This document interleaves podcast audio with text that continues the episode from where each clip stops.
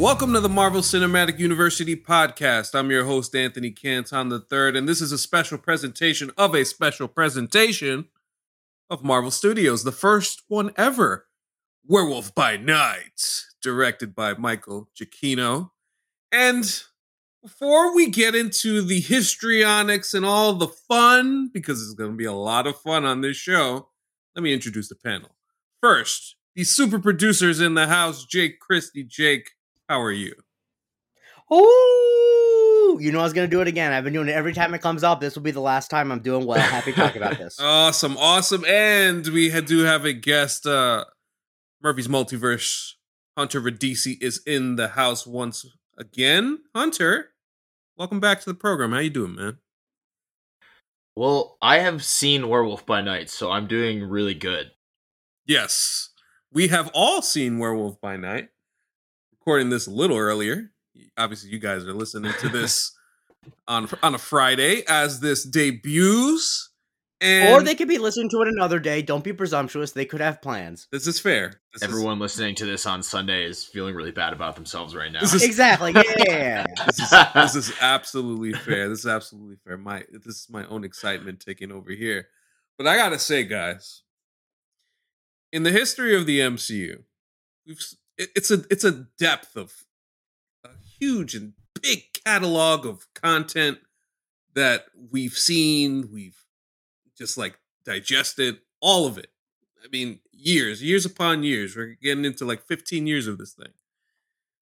This particular special really was about as different and as original and as amazing as can be.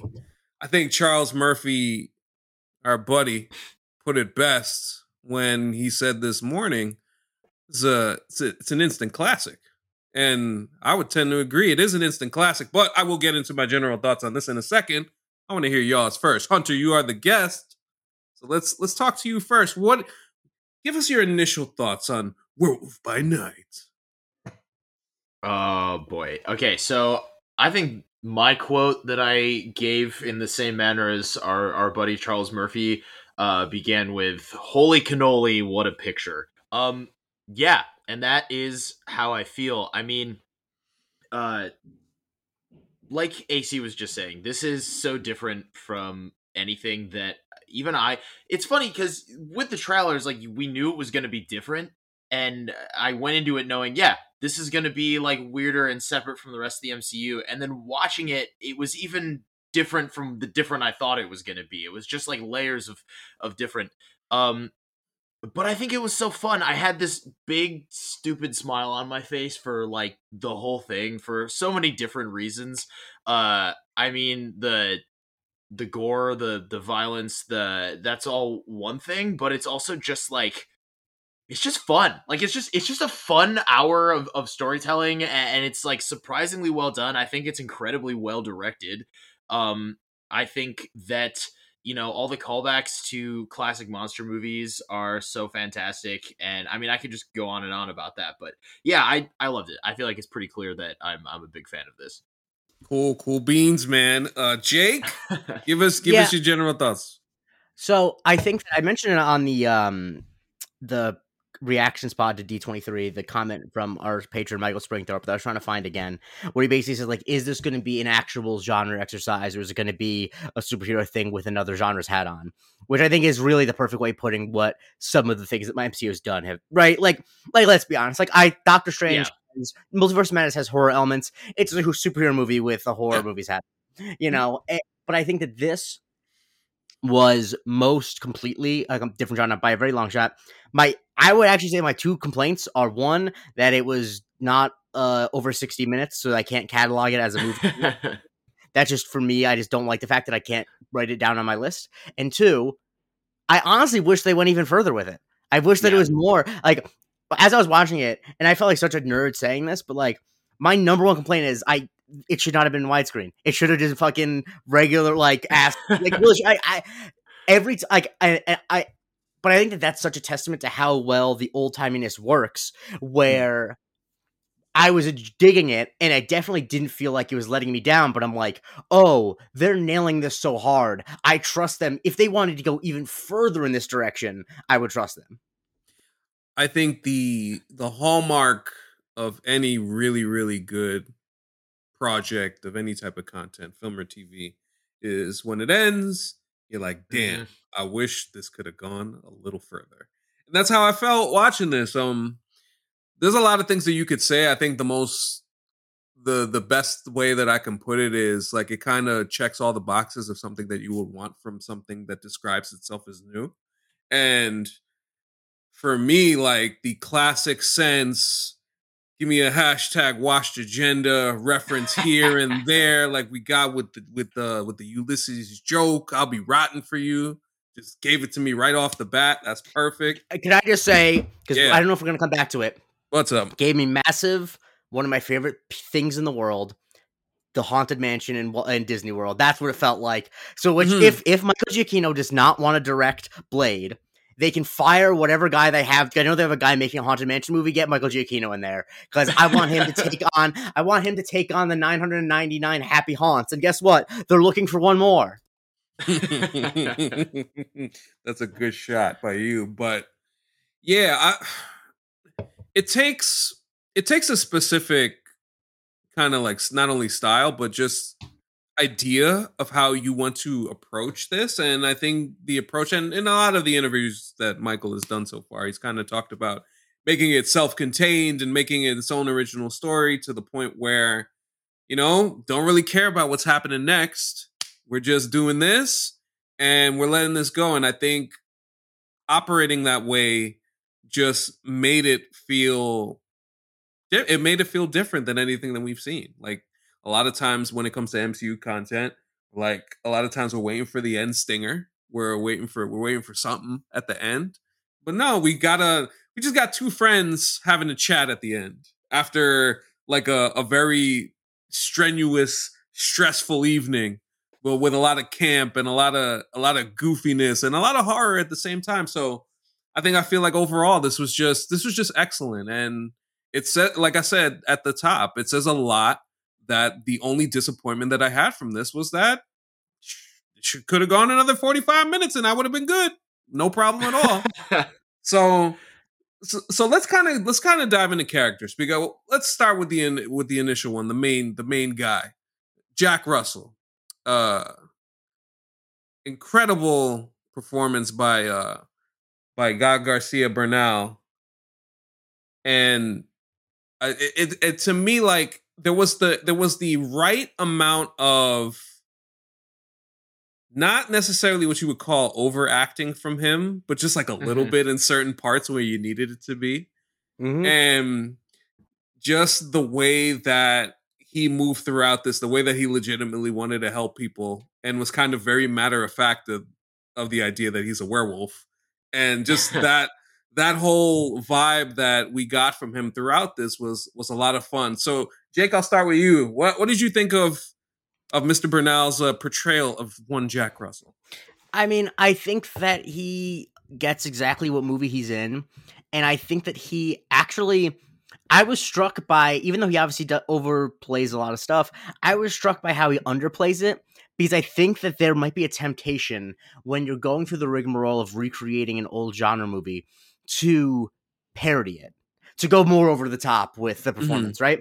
But he is like, obviously at some points he goes a little camp, but he goes as camp as it would have been in that type of movie. It's the a very distinctly, the whole thing is very distinctly a pastiche and not a parody. And, you know, that is a such a delicate balance to get. I, I think a lot, a lot, a lot, a lot of movies mess that up royally. Um, and I think that his performance at the center of it is why it works, because he kind of, even though he's playing a werewolf, so he obviously is more in the know than you think. He plays like the guileless guy who stumbles upon the crazy monster ceremony really, really well, in a way that from the beginning, you know, he really doesn't belong there. You don't know why, but you kind of mm. get that. But you all, it just felt like um, him and Michael Giacchino clearly had they set the tone from the beginning. Because if if that performance doesn't work, if he goes too big with the performance, the horror elements don't work. If he goes too small with it, you're like, why is this horror movie in black and white? You know what I mean? So I think he needed to really calibrate that perfectly. Yeah, I think the best thing that uh, the best thing about what you said is when you have other characters like uh, Verusa, when she's like hamming it up, yeah, we already kind of have we can we have that overacting and we have that kind of camp. So for him to kind of underplay, to kind of to, to to juxtapose that that portion of it was pretty good. But Hunter, tell me what you thought of Jack, man. This was a this was a really cool character. Also, I will add this before you go. Somebody who just the way that he not only talks to Elsa but also talks to Ted, which we'll get to a little bit later, but a very empathetic dude. And I thought mm-hmm. that was cool. That was cool and kind of seeing how who who his character was. But go ahead, Hunter. Yeah, it's it's fun funny to me that, you know, that he's getting so much praise for the empathy, like you said, and for being kind of like a, a sweet softie when you would expect him to be like, I mean, the man is a werewolf. You'd expect him to be a little hardened, maybe upset, maybe a little growly. Um, and, and the reason that him playing that character the way he does, one, I really liked it, uh, obviously, and I think that it was really cool and unique. But in the comics, he is a little bit more like, I don't know, stereotypical, I have to live life as a werewolf kind yeah. of guy, where he, he is a little bit more of a jerk, and he is a little bit more like growly and, and sort of hates his life. Um, he's like, he's very suicidal in the comics. That's, that's the thing. I mean, there are hints of it, um, in this. I mean, obviously he's, again, not thrilled to change into a wolf man on occasion, but, uh, I was very surprised that they went like the opposite direction with it. And they were like, you know what, our version of Jack Russell, he's going to be just like a little sweetie pie. And before he turns into a werewolf, he's going to like sniff him. He's going to sniff people. And he's going to be like, ah, well, then when I'm a werewolf, I'll remember you, because he's just like a little cute dude. And he's out there trying to save his friend, um, Ted, who, like you said, we'll get to that whole thing in a minute. But um, yeah, I I thought it was really interesting. And it reminded me of, it was very similar in my brain to uh, Jonathan Majors, as I know that sounds crazy because they're very different performances. But in mm-hmm. the same vein where I think when we hear, oh, Jonathan Majors is playing Kang, or he's playing He Who Remains, I think mm-hmm. that that type of role, people have like preconceived notions about how you're quote unquote supposed mm-hmm. to play a character right. like that. And then I think that, you know, Jonathan Majors is such a breath of fresh air because he comes in and he does not at all what mm-hmm. you think that character is going to be. And it makes it so much more fun and, and more memorable. Mm-hmm. And I, I think that, um, I think that, you know, they did the same thing with Jack Russell here, where he, he comes in and he's, like Jake was saying, he's acting his butt off in the best way possible. Mm-hmm. Um, and he is a very talented, talented actor. Mm-hmm. Uh, but he's doing it in a way that I didn't expect, you know? Like, even the, the trailers kind of make it seem like he's yeah. going to be typical werewolf guy. And they're like, no, nah, we have enough of that. We're not we're not doing that. We've already seen other people do that. We're going to do something different. And I, I liked it. I appreciated that. Yeah, it was subversive. Uh, I think the the idea of playing the tortured werewolf guy has been done and done and done some more. So I think it's to, been done in the M C U. You could, I mean, although it's yeah. although the Hulk is more the Hulk right. is a Doctor Jekyll and Mister Hyde. The Hulk is also a werewolf too, like yeah. even in the yeah. same way. Like, and I almost feel like he played it. And this is the thing I thought of when Hunter was talking, and I hope if I were to pull quote for a site, this would be that he plays it, as opposed to playing it like a monster living among humans, he plays him like the most human person who lives among monsters. You get the idea almost that ah, even though good. we only see him with Ted, you get the idea that he almost could be the guy who goes into town to like pick up stuff for the other monsters because he's can be humans. Like he's playing that element of it. He's not playing a guy who is a wolf thirty days, like one out of thirty days of a month. He's like, no, I'm a human for twenty-nine of those days. I, you know, I feel. and and I think that that makes it like more tragic because he can play the turn when he's going to become yeah. a werewolf. It's not like he's still happy-go-lucky. He is like, oh shit, even even though I have this system, even though I think I have it under control, of course I don't. I'm a werewolf. I can't yeah. have it under control. And that makes it sadder as opposed to him being the whole time like, stay away from me, I'm horrible. And I wonder, I uh, just to jump in on a point I, I heard you just make, I wonder how they... Pl- like long they play that card going for. I mean, I would like to assume he comes back in some way. The special makes it seem like he is going to come back. I, I that makes sense to me. Um, but like, depending on the writer in the comics, and like depending on the story arc, as it so often goes, um, he has varying degrees of control over the werewolf side. I mean, there was like this whole Seemingly, period of yeah. time. Yeah, there was this whole period of time where he like fully embra- he basically like Professor Hulk's it, and he's like, I am accepting both sides of me, and then he can like fully control, and that's when he's part of like the Howling Commandos, and he does all this this crazy stuff. Uh, and I like I wonder how long this version of the character lasts, if if they change it, if ever. I mean, that's all hypothetical, but I was just to Jake's point of, you know, he doesn't feel like he can control it because he can't, because of course he can't, because he's a werewolf. But also in the comics, I mean, sometimes he does, because I, you know, comics, but... Yeah, for sure. We're going to take a look at, when we get to, like, the action portion of, of the proceedings, like, we'll kind of, like, dive into the whole werewolf thing further, but, you know, continuing to look at characters and stuff like that as we transition to Elsa Bloodstone, I also think that Jack, in the way that he treats her when they meet and when they talk, like, you know, when she gets her leg cut, and... him just being insistent on helping her, just little stuff like that. It's like, yo, this dude is a he's a nice guy. He's a really nice guy. But um, yeah, Elsa Bloodstone. Uh, Laura Donnelly uh, portrays Elsa Bloodstone. She got a little badass in her. Um, I also I do have to say this right off right off the top. So when they're starting the whole hunting process, and and Elsa gets attacked by by the big dude, and they and they have a little they have a little fight.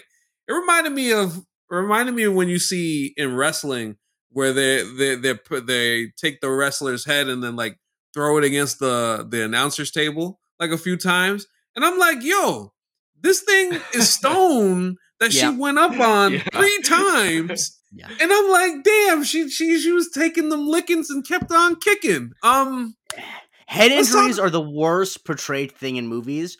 It's yeah. a thing that's a huge pet peeve of mine. Specifically, they don't do it here, but a thing I once read in an article, which is so true, is that like there is there the Venn diagram of head injuries that can knock you out for a few hours, and head injuries that don't give you permanent damage doesn't exist. If you get knocked out, you have brain damage permanently. And so this was not an example of that. But like, if you get your head thrown into stone once, you I honestly might die. All the time that happens, people just trip and fall and hit their head on stone and they die. But this woman, who is really a good fighter, but her skull is normal. So anyway, I noticed that too. I'm glad they didn't do a ton of shit like that, but it did annoy yeah, me. Right. I was just like, yo, goddamn. But nonetheless, Elsa, Elsa Bloodstone is the is the daughter of Ulysses, and she comes back. She she bogarts her way. Shout out to nepotism, uh, getting involved into into this hunt for for the gem. Uh, Hunter, give us your impressions of of Elsa, what we saw from her, because honestly, like, she really a badass. She she really showed out in this. Yeah, she was my like favorite surprise, I think, from uh, this whole. I re I was just writing an article earlier today where I described her as, for me, uh, the M V P of, of the special, which is huge considering all of the great stuff and great characters that are, are in it. Uh, but something about her, I just, I really liked. And I, I, she's not a character I know as much about as some of the other ones in this special. So there was maybe more room for me to like be surprised. Um, but I feel like Laura Donnelly just killed it. Like, she was so charming mm. in sort of like an Addams Family kind mm-hmm. of way, which I, I really liked. Um, the, you know, the fight choreography, that was all incredible. I feel like she could rival either of the Black Widows with some of the stuff she was pulling. Mm-hmm. Um, but yeah, I don't know. I just loved it. I, I was especially charmed by when she just sort of like started breaking into her ancestor's grave. Mm-hmm. That, that for me, it was like, I, I loved that bit so much. I was cracking up. Just like, yeah, I'm just going to, you know, break into crazy old Aunt Frances's mm-hmm. like little, where the body is. And then I'll just, here's the head. If you could just hold it. Yeah, it was the best. I loved it so much. Yeah. All right. Hit me, Jake. I, I think that she really surprised me, because when you see her come in and you learn her backstory, you're like, okay, here is the dark-headed pale woman who's not going to reveal about her past, and she's going to be guarded, and the hero's going to try to get through to her, yada, you know what I mean? Like, it's like, you've seen that a hundred trillion times, right?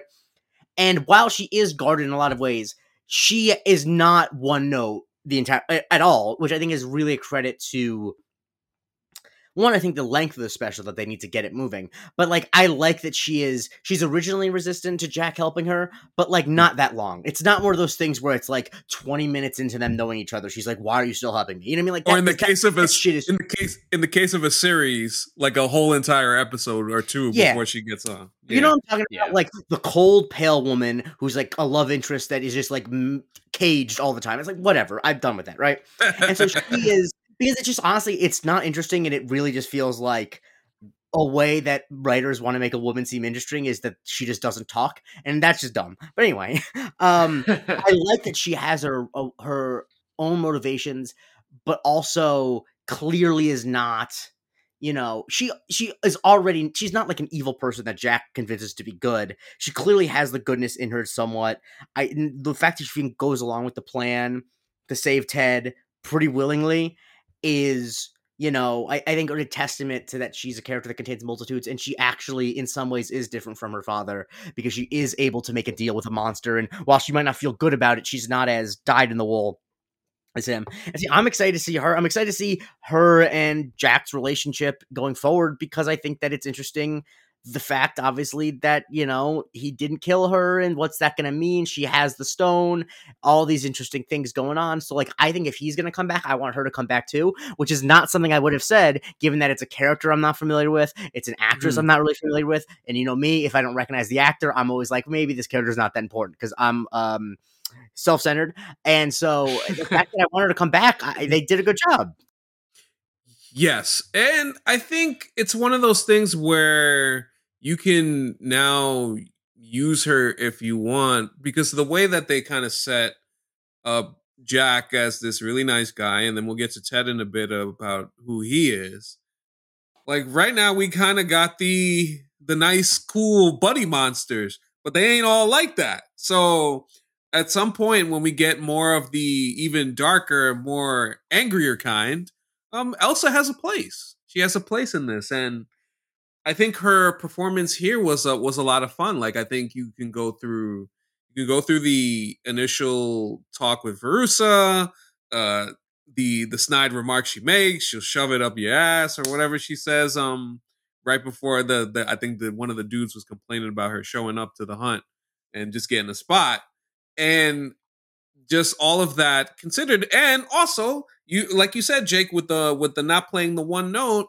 Like, the legitimate fear as she's in the cage mm-hmm. with Jack, and she's like, she what's your she the the fear that on that's on her face. Not only that, but then the way that she talks to Jack before it, the the transformation happens. Like mm-hmm. all of that, all of that was really really well done. And yeah, I I, I can't be pleased enough with what we saw from her. But listen, let's let's clear out the space a little bit here, because we do have to talk about a special individual mm-hmm. in in this uh, this special, and that is one Ted, aka Man-Thing. We're and I, I Man-Thing in the room. Yes, we are going to address the Man-Thing in the room, and simply sit, simply put, never have I met a character, and there's always characters that you kind of like enjoy, like you you get the Chewbacca and.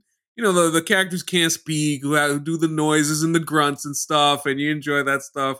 Let me tell you, Ted, I want to hang out with Ted. I want to talk to Ted. And Jake, you had a you had a one-liner in your mm-hmm. in your review of Werewolf by Night. What, what was that line again? So, um, Man-Thing is good, and he's my friend, which that is the highest compliment I can give to a character. Uh, Baby Yoda has been bestowed it. I'm trying to think. There, it's basically, if you are a character who I just want to, you know, give a hug to, you could be big, you could be small, but you're good, and you're my friend. And not only that, Man-Thing, I'm just going to say it, after it was, it's been a tough few weeks because of hurricanes. Florida's back on top, baby. He's the king. Where is he from, baby? The Florida Everglades. You're goddamn right he is. Florida never stand down. A Hunter, tell me a little bit, because... when you were on with us for the D twenty-three, you gave us you gave us the lowdown on who Man-Thing is, and we know the whole experiment situation and how that came about. Now that he's been brought to life, tell tell us, what do you think? Well, I can tell you, I certainly didn't expect to be post watching this, have everyone calling him Ted. Uh, and I'm so, I'm so glad. Like, I'm so happy that the turn it took. I think it's it's so much more interesting than, not that the comic book version of the character isn't interesting, but you know, in the comics, he's more of like a kind of like a mindless lump, just you know, tromping around doing his thing in the in the Florida Everglades. Uh, and like Ted is still there. He's not necessarily fully gone, but he's more like a whisper. He's like the Jiminy Cricket, like buried deep within uh Man-Thing's brain. And in this, they're like, nah, Ted is still there. Like, he's chilling. He is kind of in control, maybe, like a little bit. Like, I know it's not clearly defined, but yeah, I mean, to to echo Jake, Man-Thing is good, and and he is my friend, and I and I do love him very much. And he has just he has like most of the best cheerworthy moments in in the whole special. Uh, there was one in particular that I I literally leapt from my couch and, and started clapping. So, and I was by myself. That's just a, a thing I do when I when I watch T V alone. But um, yeah, he was he was super super great. I loved him. Uh, not at all what I was expecting, but I, I loved it. I loved it so so much. Especially like that that ending scene. I was so glad that we got to see him in in color too. That was like the only reason. I was almost a little disappointed when they switched out of black and white, and then yeah. I was like, then they showed Man-Thing, and I was like, nah, it's okay now because we can see the we can see the red eyes and the green, and I'm cool with it just for that. Uh, so beautiful. So so if I may if I may ask, this is a a spoiler rich show. What was the what was this moment oh, that you applauded yeah at? When he crashes through the roof and just absolutely annihilates Verusa in, in oh, like yes. one swift move. That was, I was pumped. I I truthfully didn't expect him, because when he runs yeah. off majestically into the wilderness, I thought for sure, like, he's now, there's no, they just gave him this beautiful exit, like, goodbye, man mm. thing, we'll see you later. Uh, and then he just comes crashing down and doesn't just kill the, the bad guy, like, absolutely, like, corpse thrown at the wall, like the toss just, is amazing. It was it was a total annihilation of of Verusa, mm-hmm. and uh, I would say it was overkill, but it was exactly what the special was, which is why it was so perfect. Um, but yeah, and you know, him coming back for for Jack when Jack had come for him, and and just kind of like reaffirming that they have a, a real good relationship uh, was also very sweet and lovely. Um, But yeah, he. I mean, it was so cool to just see him burn things alive, and I, I do think that the black and white was nice, and, and him being the only thing in the special that was like massive V F X. Mm-hmm. I feel like I, I. Not to say it looked great. It was just, I wonder how much like the black and white helped with some of that. Um, but yeah, it was. Uh, mm. It was beauteous. I loved it. No, that's that. No, that's an interesting point that you raise. Um. Wow, Ted, there's so many ways that I can describe how I feel about Ted so positively. And you He's mentioned just so that, chill. And then he, nah, and then he just he really slaughters is. someone like so aggressively. It's the best. no, nah, he really is. Even no, because you you have that conversation that that he and Jack are having at the end, and Ted is just grunting and Jack is laughing and Ted is laughing, and I'm just like, I already got the True Detective memes in my mind, like Jack and oh, Jack and Ted. Shit. That is season what? four. Oh God, you're right. like, like I'm right, like I'm already right there. Like them two, I want to see Jack and Ted go on adventures together. Mm-hmm. That is just, it's just, just absolutely awesome. And and yeah, man, just the the thing about his power is it is so brutal and it's so quick. Like, that's so it. Fast. You're done. Like, and bang. Like, just that. You, you, you, you're finished. So those who show just, fear burn at the Man-Thing's touch. Yeah. Oh, so my goodness gracious. Yeah. And so I think if, you, if you're talking about introducing one of the more famous Marvel monsters in, I think this was a perfect, perfect introduction mm-hmm. uh, as and far as that goes. I would also like to throw out there that. Sure. I mean, from what we've seen in the M C U thus far, and now knowing what Man-Thing is like in the M C U, I you could give give me like a whole prequel. Clearly, he's been Man-Thing glad, for a minute. I mean, Jack has been singing the same thing. He yeah. like, but let's be clear. This is uh, probably probably uh, assuming, unless there's another creature in the galaxy that looks exactly like Man-Thing. this is someone who has been to Sakaar and like fought yeah. as a champion. Like right. what has been going on in this man's life for the past X amount of years?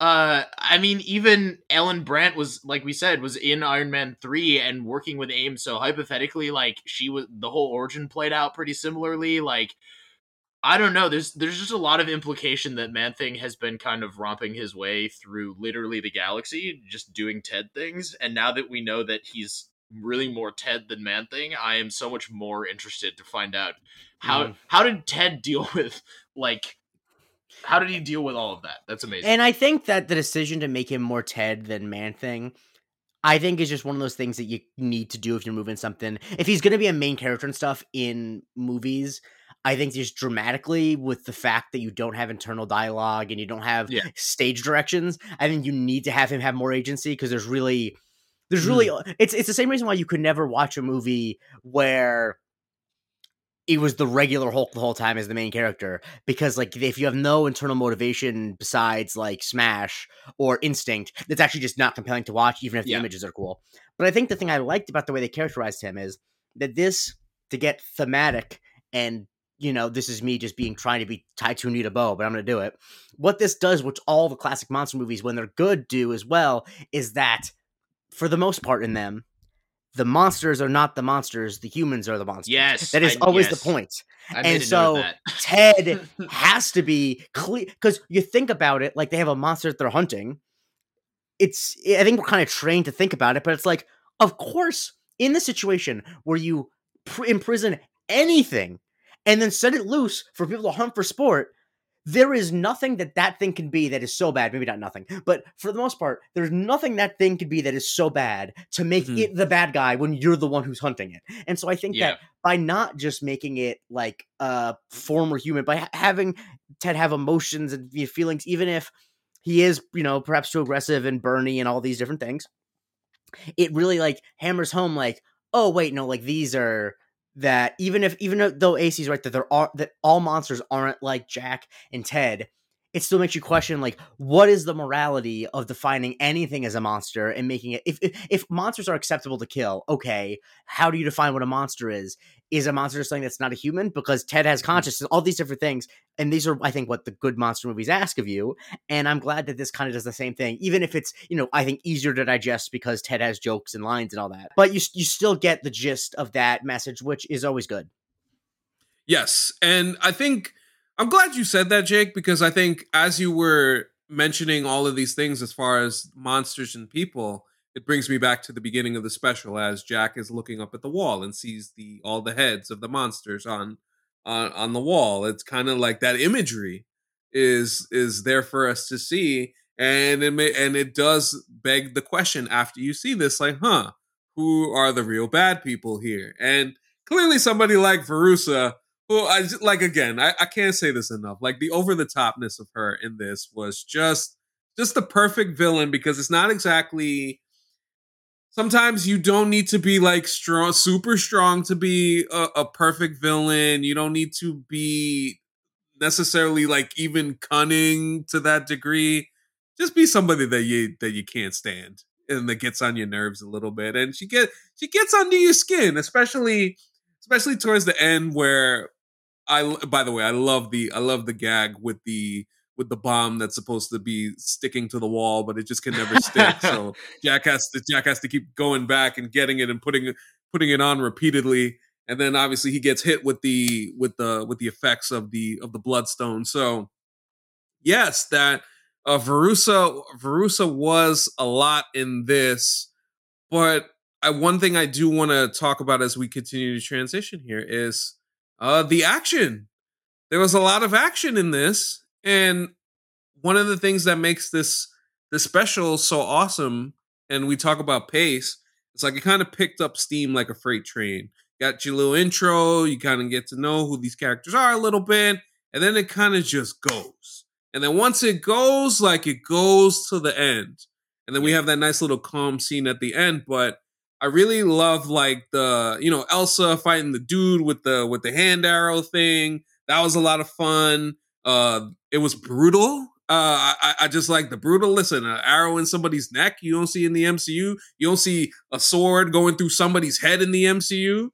Like, I mean, stuff like a hand got chopped off. Yeah. I mean, and then, hand, and then right used there? To shoot someone. Someone got shot by their own arrow from their own hand, like through their head, and it was yeah. glorious.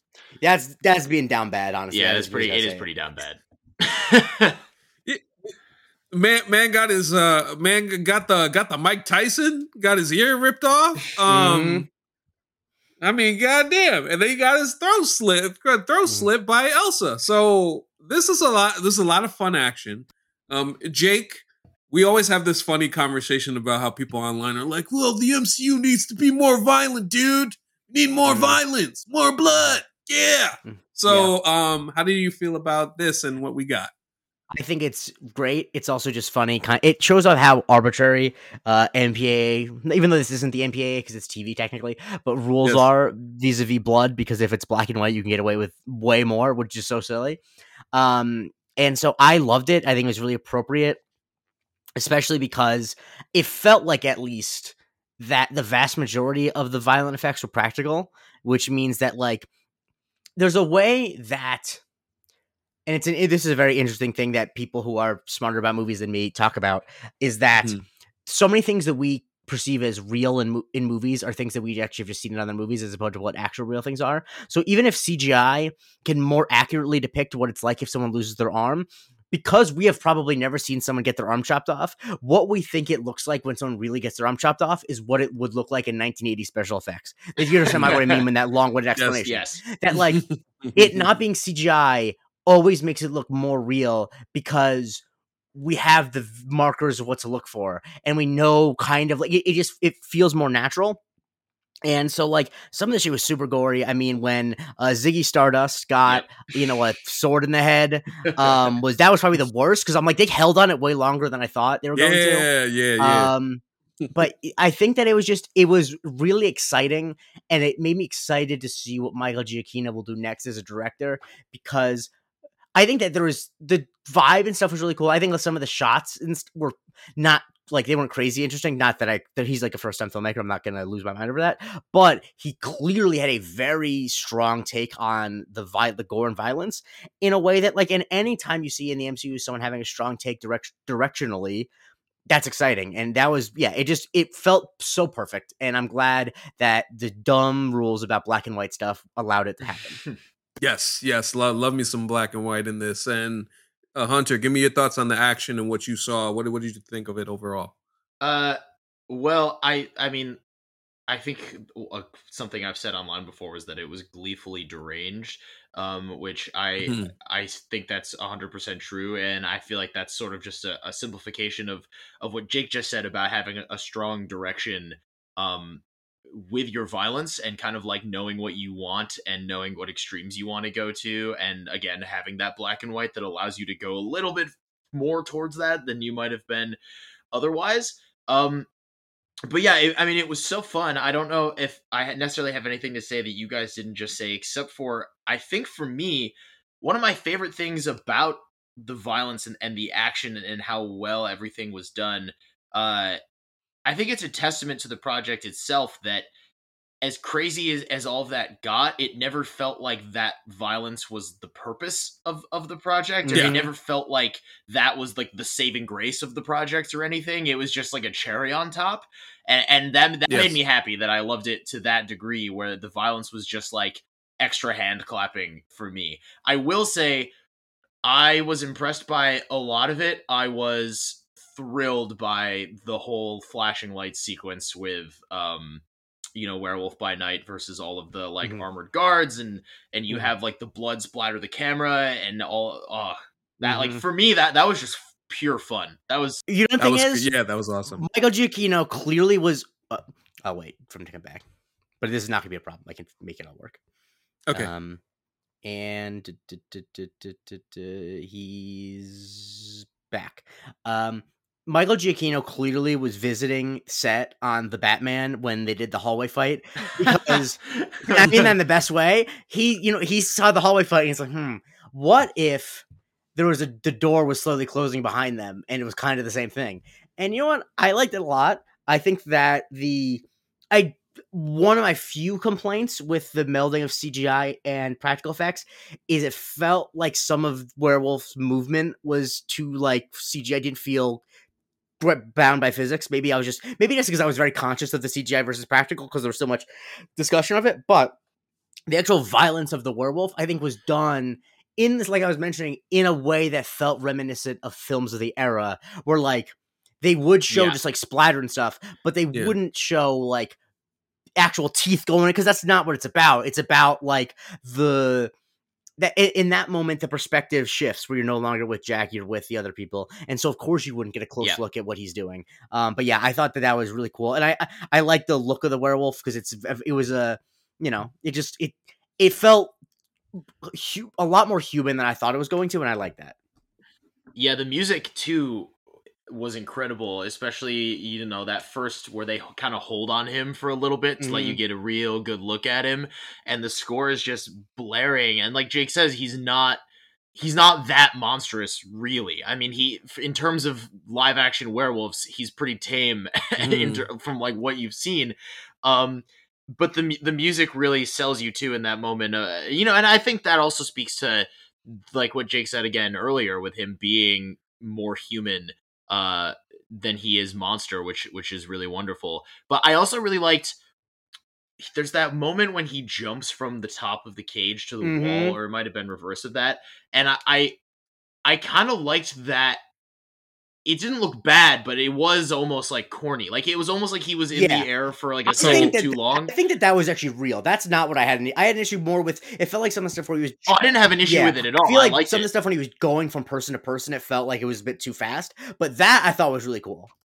Okay. Yeah, that I, I really liked, and that that for me is what felt very like old school monster movie. It was almost like they had him on a wire and they just like swung him from one to the next, and they had all the extras on the ground like oh, egads, and I just I don't know, it was the it was great. No, I, I, I really love the fact that my man was doing werewolf gymnastics out here. Uh, the way that yeah. he was, the way that he was flipping out here, and I think to Jake's point with the human element, I, I'm not gonna lie. I'm not going to lie. When you think about the athleticism that this werewolf showed and the way that his face looked, I was like, did Michael Jackson come back to life? He got a little hee-hee. And and when, when went back and forth with, with uh, the way that he was tearing them folks apart and just also doing the backflips and the and the handstands and stuff like that. Ooh, boy. this I, I was I was having a grand old time. Uh, with, grand old time with my cup of tea. At, at uh, nine o'clock at night, watching it for the second time, it was so so so much fun, man. And I, I, and I'm glad that, that Jake did mention the whole wolf part because, yeah, I think you, when you when you wonder whether they should have done C G and made it look like what a, some of the more updated Werewolf by Night comics, no, nah, I think they they kind of got it right here. I really feel like they did. This was a, the perfect way to go with it, and I couldn't be more pleased overall with just how this went. And yeah, it's got me excited for more. Like whenever they decide to come back and wh- however they decide to build out this little corner of the universe, we got the stuff with Blade that, you know, hopefully they'll, they will figure out their stuff as far as the director is concerned and everything going on with that. And we get a, a good uh, vampire hunting movie and continue to build out this universe. And listen, we talk about universal monsters, monsters and all, and all that other stuff. And It's a very, it's a very different place that the M C U is in now, and I'm just glad. Like I saw one of Michael Giacchino's uh, interviews, and you know Kevin Feige basically brought up like the idea of, oh hey, Werewolf by Night, like, like and and everything else that comes along with that, and and maybe doing more monsters in the future. No official talks, but listen, if you want to have this man helm the monster portion of the M C U, then I, I certainly wouldn't mind. I wouldn't mind. I ain't mad. I will say Kevin Feige has gotten a lot of slander, not slander because it's true, about you know being stretched too thin and all these different issues. But I think that the reason why he is, by mathematical numbers, the most successful producer in Hollywood history is because he saw a guy who is a composer who had never directed anything more than like a fifty-minute T V episode and said like, I want you to direct a T V special, something we've never done before, in black and white, something we've never done before, for Werewolf by Night, a character no one cares about. And It was great. Like that, I think that there's just yeah. like, there's magic there. I, I and I just don't know what it is yes. that Kevin Feige can do. And I'm not just trying to heap praise him because we do a Marvel podcast, because I can be critical of him plenty. But when people ask, like, what does he do? Like, that's what he does. Because frankly, Michael Giacchino's been a super successful composer forever. Yeah. And he, I'm sure he's wanted to direct before. And what, you know, it took, say what you like Kevin Feige, it took him being like, yes, let's do a Universal Monsters pastiche in the year twenty twenty-two, even though the median age of our viewers is like eighteen. Shouts to him. Yes, uh, absolutely. And listen, Michael Giacchino about to get that bag. I saw it today. He signed mm-hmm. with C A A. Oh, yeah. C A A. That bag is coming. And so, like, his his services will be heavily sought after. So, as we kind of wind down here, just some final thoughts on this special overall. Is there anything you would like to see from the Monsterverse? I know one thing that I didn't say earlier when we were talking about Ted and Man-Thing is when we talk about prequels, now that we have th- this this uh, Man-Thing and Ted situation, I think of the I think of the comics and I think of how he got his powers. I do want to see if that plays into Nexus and any of the um alternate universe stuff. I'm just curious. I'm just, this is a curiosity of mine. I'm, and especially since we've kind of already introduced that mm-hmm. to the M C U already, if mm-hmm. they decide, if they ever decided to go in that direction, that's something that I would like to see personally. But can I uh, know Hunter, one thing if they do that? Sorry, quickly. Yes. I, and I, I know I no, do this ahead. Too much, but if they film Man-Thing's transformation in the Georgia section of Okefenokee Swamp, as opposed to the Everglades, I'm writing. Okay. They already didn't shoot Miss Marvel in Jersey City. That's strike one. And I'm not waiting until strike three. But nonetheless, and yeah, I understand. This, I is, this exactly, is how I feel about Western I know, New York, so I get it. I know where they would film it in Georgia, because the Okefenokee Swamp straddles Georgia and Florida, and they would film it there if they were going to do it. But I can tell you this, having driven through both the Everglades and Okefenokee Swamp, they don't look the same. And so I'll know. I'll know, Kevin Feige. This is a dumb bit. I don't know why I'm acting this way. shout out, shout out to Okefenokee. No, but, um, I, I understand this, because if there was like a Marvel monster who hailed from like Buffalo, New York, mm-hmm. or, or like Western New York in general, mm-hmm. and then they like they filmed it literally anywhere that wasn't exactly Western New York, I would, I would. Throw they would it. definitely I, film I, it in Cleveland, is what they would do. Cleveland or no, Pittsburgh, that's what they would do. They would film it in Cleveland, or they'd film it in Toronto and be like, "This is close to Buffalo. It's right, cold right. here too." Yeah. And I'd be like, "It's not the same thing." Uh, yeah. Wait, so did yeah, Bruce Almighty film on location? I'm curious. Just a tangent. Did they film on location? Bruce Almighty? I feel like they did, right? I think they did. Yeah, I'm pretty sure they did. I don't know that for sure off the top of my head, but I the, feel like that's they the did. Buffalo movie that comes off the top of my head because there aren't that many. No offense. They made they made a movie called Buffalo. Oh, right, uh, was yeah that Zoe Dutch, and that it wasn't. That is not representative of, of the city. Of I, I'm sure I'm it was. Just, yeah, I think it's, yeah, it didn't because uh, it didn't seem good, and Buffalo seems like a nice town. Thank you for saying that. I appreciate it. yeah. So so so, so yeah. Shout out, shout out to a wonderful digression there, but um yeah, Hunter. As we as we kind of wind this down, like if you have any if, if you have any stray thoughts on not only this special, but maybe anything that you would like to see coming out of this going forward, please go please go ahead. Right. I listen. I don't think it's an accident that they introduce a character like Man-Thing during the Multiverse saga. Mm-hmm. I mean. I don't I don't know like how important the, the nexus of realities is, is really going to be. Like, I mean, I'm not going to venture to guess exactly how they play all of that. Um, but I mean, you have a character who part of his whole thing is that he like protects uh, an access point to the multiverse. And I, I just feel like we're literally in the multiverse saga, which they've not been shy about. And it just fe- it feels like it's not a coincidence. Um, so that that would be really, really cool. But even more so than that, I mean, we've been raving this whole podcast about how much we love just seeing like Jack and Ted hang out. Um, and that is very much more Legion of Monsters than it. I know everyone's been saying Midnight Suns, but that, that really does feel way more Legion of Monsters than it, it does. And after this, I'm almost, I would almost rather they, they let um, Michael Giacchino, like just, you know, set up his Legion of Monsters and we just do that instead, because I think that that would be way more fun, especially if they let it keep being as kooky as, as this got to be. Um, not, I mean, they can't use Morbius, which is, is a shame. Well, uh, well, I don't know, because, you know, Nexus of realities and, and all that. Um, now that I think about it, can't they just like, uh, yeah, can't I, they just like be like Dracula's ear, screw you.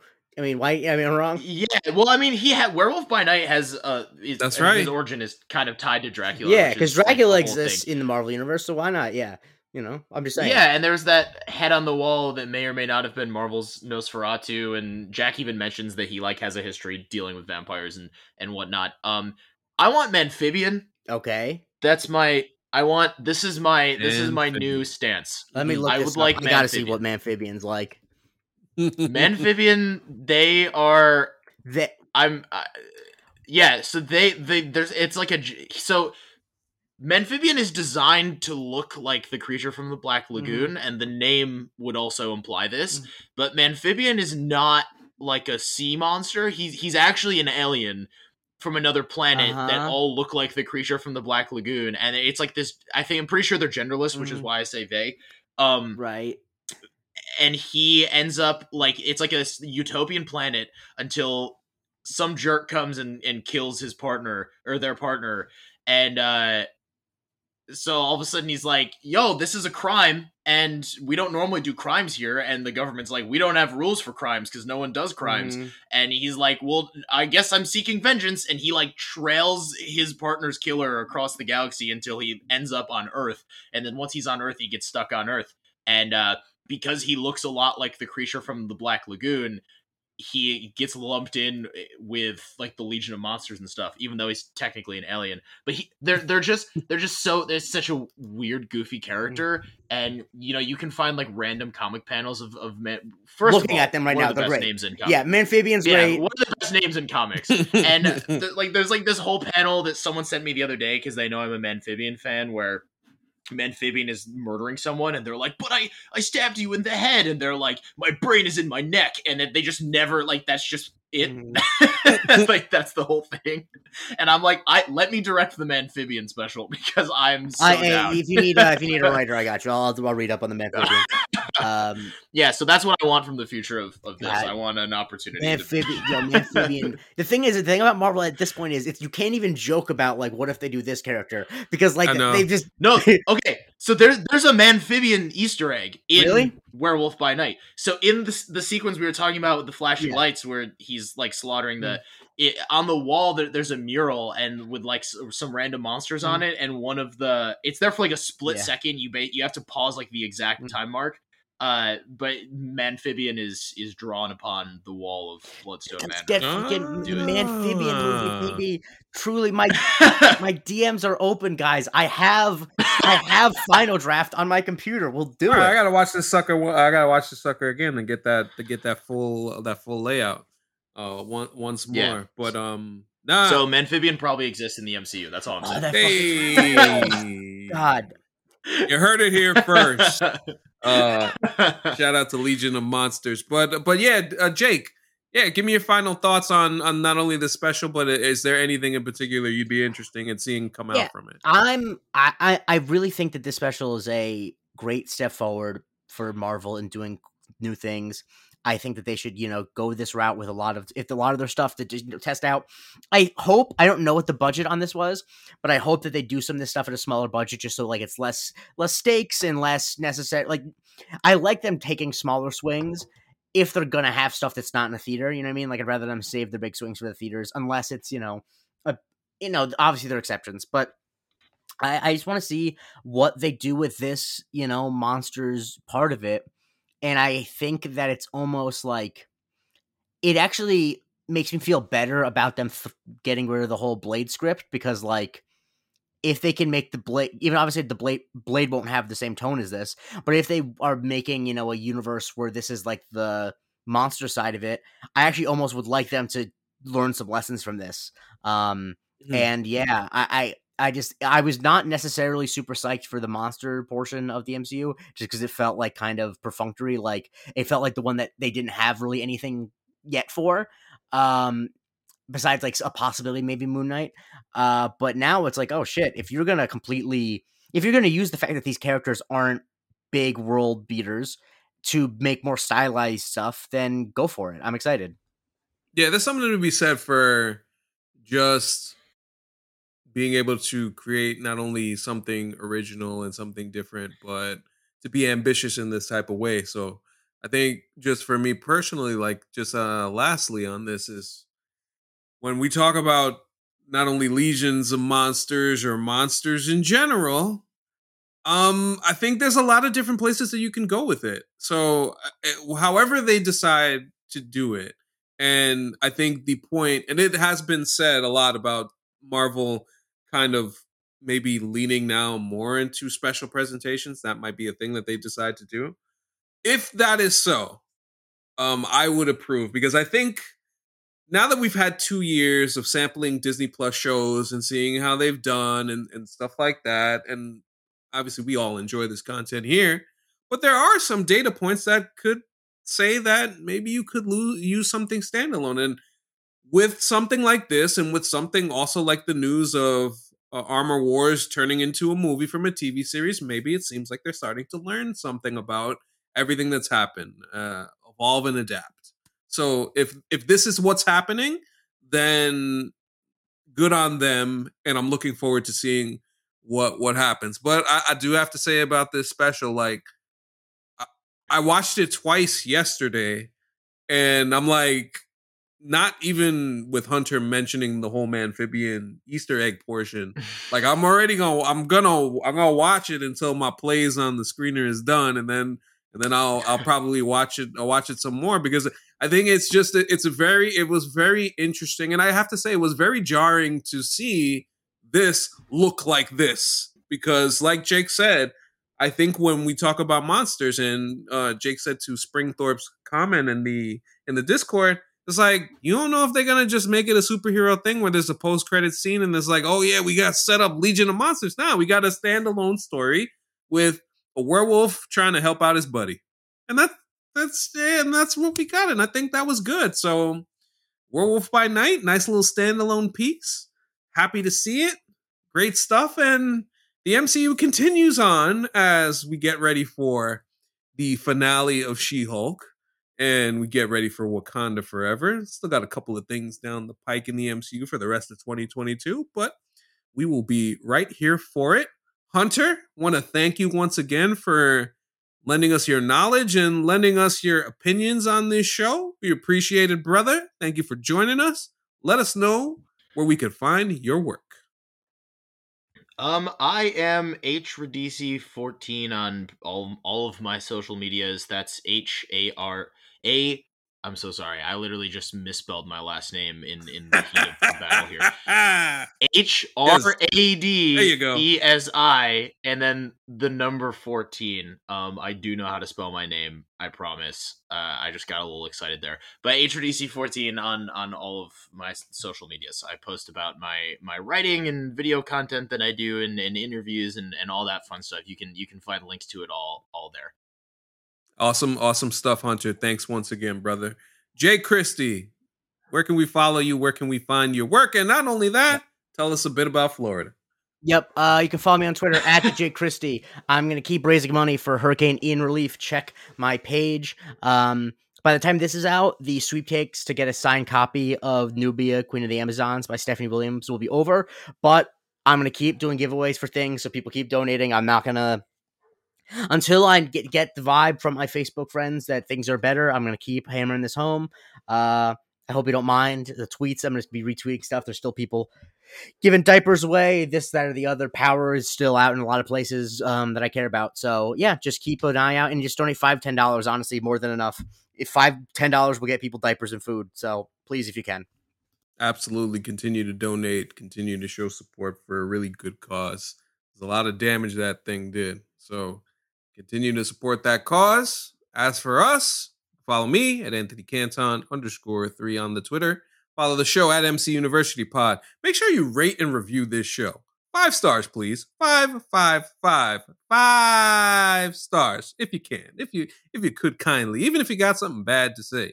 Just put five stars on it. Why not? Yeah, I'm not, yeah, I'm not gonna read it. Yeah, just just show a lot, just show a lot of love. Usually, I I I do read them. Some of them are no, are no, because you're hey, A C. We've talked about this many times. I stopped reading uh reviews when I got a review on Sword of History that said, and I quote, "Jake lacks the qualities that make someone a person." Yo, uh, that's mean, but also a very well constructed. It's a great takedown. takedown. I'm not saying it's true. I'm know, just saying that. Also, like... I'm. I have. A, there are. I have a lot of problems with me, and especially on a microphone. If you say like Jake, like the person who D M'd me once who said, "Do you do a line of cocaine before every podcast?" They had a point, but like. I don't know what you mean by that. I feel like I'm a pretty empathetic guy, but anyway, anyway, anyway. Oh man, that's just a wonderful last digression there. But yes, yes, check out the Patreon, patreon dot com slash M C University Pod. Uh, get into the Discord. We got the merch. Get them shirts. Get them hoodies. Get the mugs. Get the whole mm-hmm. shebang. And uh, yes, we will be back soon. So for this presentation of Werewolf by Night.